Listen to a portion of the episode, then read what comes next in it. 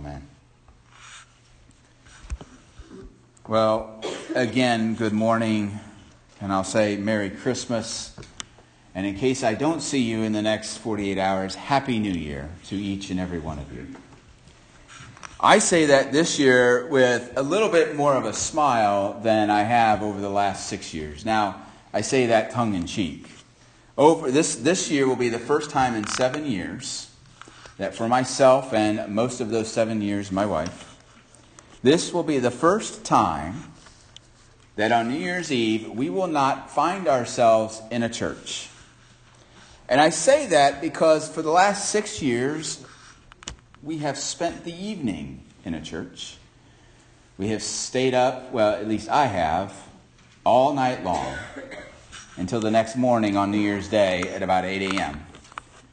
And to add to that joy, I spent it with the average of about 50 to 70 high school and middle school students. Yes, you chuckle.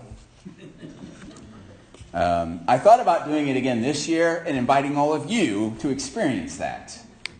And then I realized I would be the only one here. And thought, not going to do it. For the past six years, we would gather at once in Fremont and then in Bowling Green, and we would invite the students to come and celebrate the new year with us and we would have games and we would do activities and we would sing and have music. Well, we wouldn't really sing. I would sing to myself, and that was about it.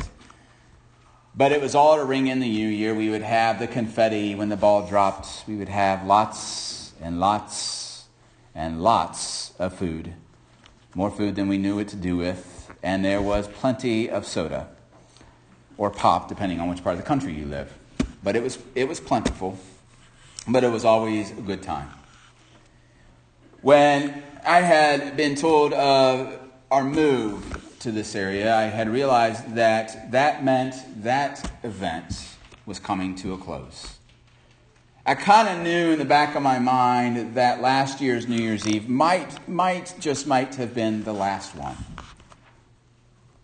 Now, if I was smiling an extra big that year, it was not because I was sad or happy. It was just I realized that God had worked through me for the past five years in Bowling Green and the one year before that in Fremont to invite students into his presence, to gather and to celebrate the ending of one year and the beginning of something new. You see, isn't it true? For all of us, there comes a point when an event in our lives comes to a close whether that's a career, whether that's a transition in our family, whatever it might be, something ends. And there's a bit of sadness, but there's also sometimes a bit of joy. There, there's that moment when we smile because we, we know that what we just experienced during that period was something good. Now, there is truth to be told that sometimes when things aren't going so well in our lives and that period comes to a close, we might smile as well because we praise God that it's finally over. That whatever we were experiencing is done and we can take that big sigh, that big deep breath and say, Oh, thank God, it is finally done. Praise you, Lord. But the truth is that even when we're in the midst of something chaotic in our lives, we hope for the ending we pray that it will someday come to a close. And the truth is, whether things are going well or things are going bad, all things come to an end. The seasons of life change constantly. And the truth is, when something ends, something new always begins. Whatever that new might be. And we have the opportunity in that moment to then begin to look at what lies ahead. And I am reminded every year that at this point in our lives, when we change from 2018 to 2019, that it is the beginning of one year and the start of a something new. And that new year holds vast possibilities. That new year holds the uncertainty of what might be coming around the corner. And for some folks, that uncertainty creates anxiety. For some folks, that uncertainty of what this next year might hold for us causes us a little bit of stress. Because we are all creatures of habit. All of us, for the most part, would like nothing more than to be able to control what the next year has. And I have a sneaky suspicion there are a few A personalities in the room who would like nothing more than to plan out every day of 2019 exactly as it's supposed to happen. Now, I'm not saying that there is anyone in this room like that, because I know none of you are like that, right? Although I see a few of you smiling rather big at the moment, so I suspect maybe this hit, hit a chord. But the truth is, we don't know. The truth is, we have no idea what tomorrow might bring. And that, and that, that is okay. We read in our scriptures out of the book of Hebrews about Abraham's faith. Abraham had a great faith in going where God had called him to go. It says, By faith, Abraham obeyed when he was called to set out for a place that he was to receive as an inheritance. He was to go forth. He had no idea what the journey ahead was going to unfold. He didn't know if it was going to be smooth and easy or if the road was going to be difficult and challenging. But yet, Abraham had something. Something that God wants each and every one of us to hold on to and that is faith. Abraham demonstrated his faith over and over again in Scripture. Over and over again throughout his life. The importance of having faith and how we journey ahead into the uncertain future, to the undiscovered country, if you will. Because we can have faith because of one uncertain thing and that is in the future, God is present just as much as God is here today, just as much as God was in the past. Because one of the things we do at the close of every year, isn't it, is we look back to the past year. We look back at what happened in 2018. Media outlets do it all the time. The year in review. They remind us of all the good things that happened they remind us of all those moments of sadness and struggle that the world faced. But if we look close too, if we pay attention a little bit hard, we can see how God in both of those situations showed up and worked. It isn't always perfect. It isn't always exactly as we laid out or hoped it would be for the year. But yet we can look with strength and encouragement and see that God is present in all of that. One of the things that I think we get tempted to do from time to time is we get we forget to look to the future and say, well, if I had only done this, then tomorrow it would be so much better. That today I would not be struggling because if in the past, I had only focused on this. January is a beautiful month because it's a reminder for all of us that we all must lose weight now, or that we all must read a little bit more and watch less TV. We maybe have to go for that extra walk. And by January 3rd, we've all resigned to the fact that we're going to do none of that. Because the New Year's resolutions, well, they are, they don't last. Now, for some of us, we're strong. For some of us, we last until the 10th of January.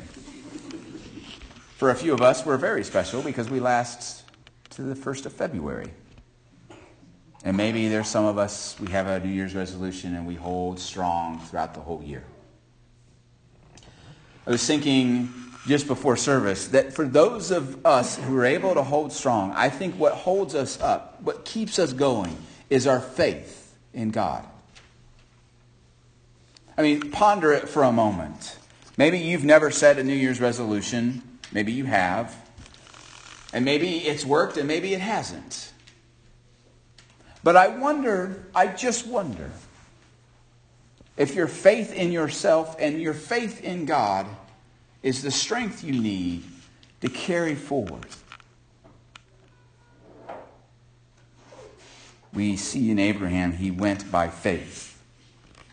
He journeyed by faith. And through his faith in God,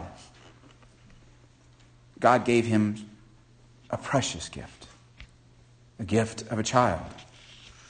And that through that child, more children and more children. As many as the stars of heaven and in the immeasurable grains of sand by the seashore shall come the descendants of Abraham. Shall come the Son of God, Jesus Christ, born for all of you, born for me. Paul wrote in the book of Romans, For while we were yet sinners, Jesus Christ died. God sent his Son born into this world for you and me. A gift so precious to know that we are his and we are loved, that one day he shall go to a cross for you. That's God's love for you today. That's the Christmas gift that he gives to us. But it does require us to have faith. It does require us to stand strong into the uncertain future that lies ahead. Because, and we can do this because God has given us some gifts. You know, we just spent Advent for those of you that were here talking about these precious gifts that God gives to us. And we celebrate those gifts because we want to prepare ourselves for the arrival of His Son, born in a dark place, but born to give a mighty light into our lives. And it's those gifts of hope and of peace and of love and of joy, those four precious gifts that we receive each Sunday in Advent. Each moment we gather.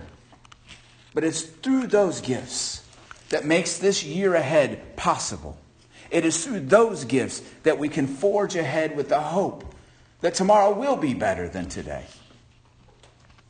And that the past that we carry with us, the baggage that we drag along, will become lighter, will become more manageable. Not because we become stronger and can carry it, but because our Lord will stand there with us and whisper into our hearts, Give it to me, my child for I shall carry it for you.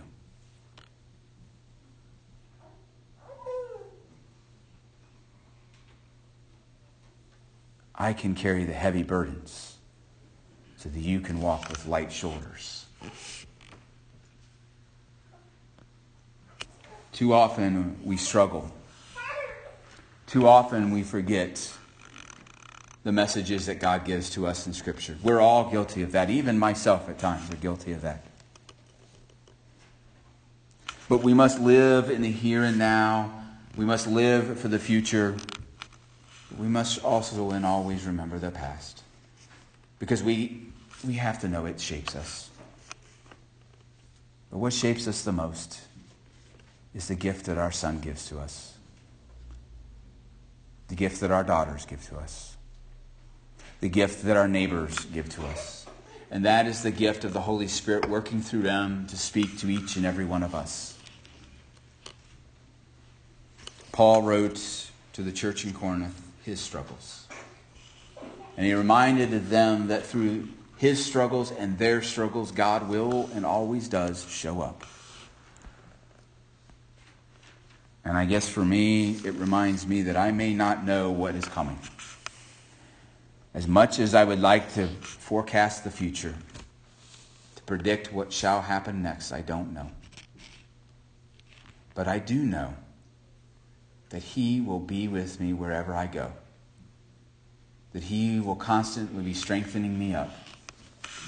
He will always be teaching me so that I may grow in knowledge and wisdom, so that tomorrow I'll be better than today. And that when I do fall, when I do trip, when I feel covered in mud and dirt, And I look to him and I think, Lord, no, I'm not worthy. I know he will be smiling with his arms open and you say, My son, come into my arms because I love you so much.